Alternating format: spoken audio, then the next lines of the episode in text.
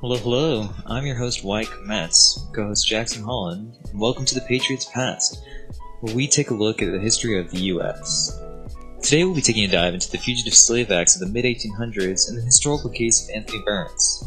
How did these events affect slavery going forward, and did they indirectly cause the Civil War? That and more on this episode, so stay right there. Okay, before we start our broadcast, let me ask you something. Are you bored in quarantine? It is a pretty boring time. Don't you wish you have like something to do, like maybe a free to play MMORPG?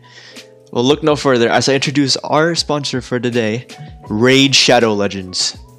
With over 5 million downloads and being number one on Google Play, it is probably the go to game while you're stuck at home and during quarantine. There are hundreds of champions, each customizable to your liking. And we do updates like basically every other week. You're never gonna be bored of this game because it's constantly changing and there's more things to explore. Sign up now, and if you click the link in the description, you'll get yourself 100k silver, 50 gems, one energy refill, and one free champion. Download it now on the App Store or Google Play, and tell your friends to get it too because, you know, PvP, and you guys can do stuff together. Anyway, back to our broadcast. Before the Fugitive Slave Acts were ratified, there was nothing barring slaves from just running to a free state and becoming completely free. As long as they were in a free state, it would be illegal to make them a slave again. However, as you can imagine, slave plantationers didn't really like the fact that their slaves could just run from them and then be completely legitimately safe. So they looked for a loophole in the Constitution.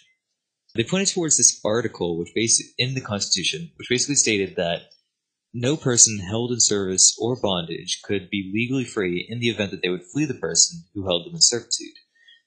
So, this being brought up by Southern politicians led to the writings of the Fugitive Slave Acts.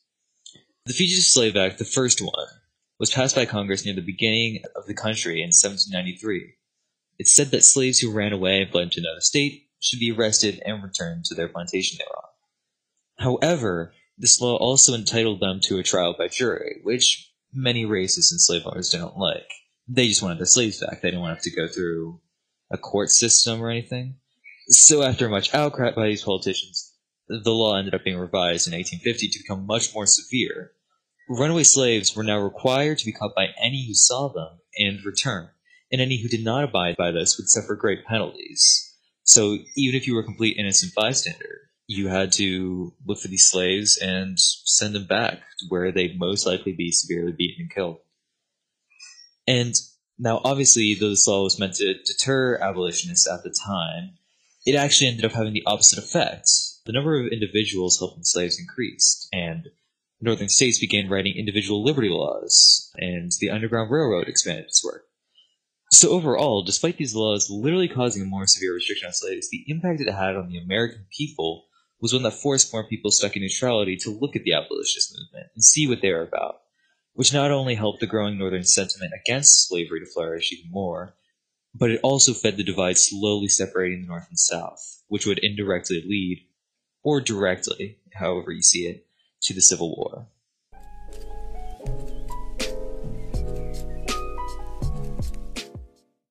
Anthony Burns played a large part in the removal of the Slave Act and was one of the cases that people rallied behind to take it down.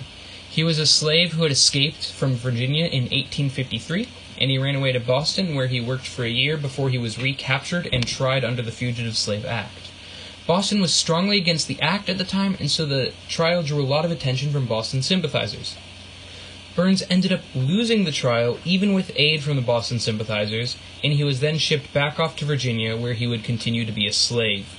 This caused outrage among many of the northern states and motivated many people to start fighting against the Fugitive Slave Act.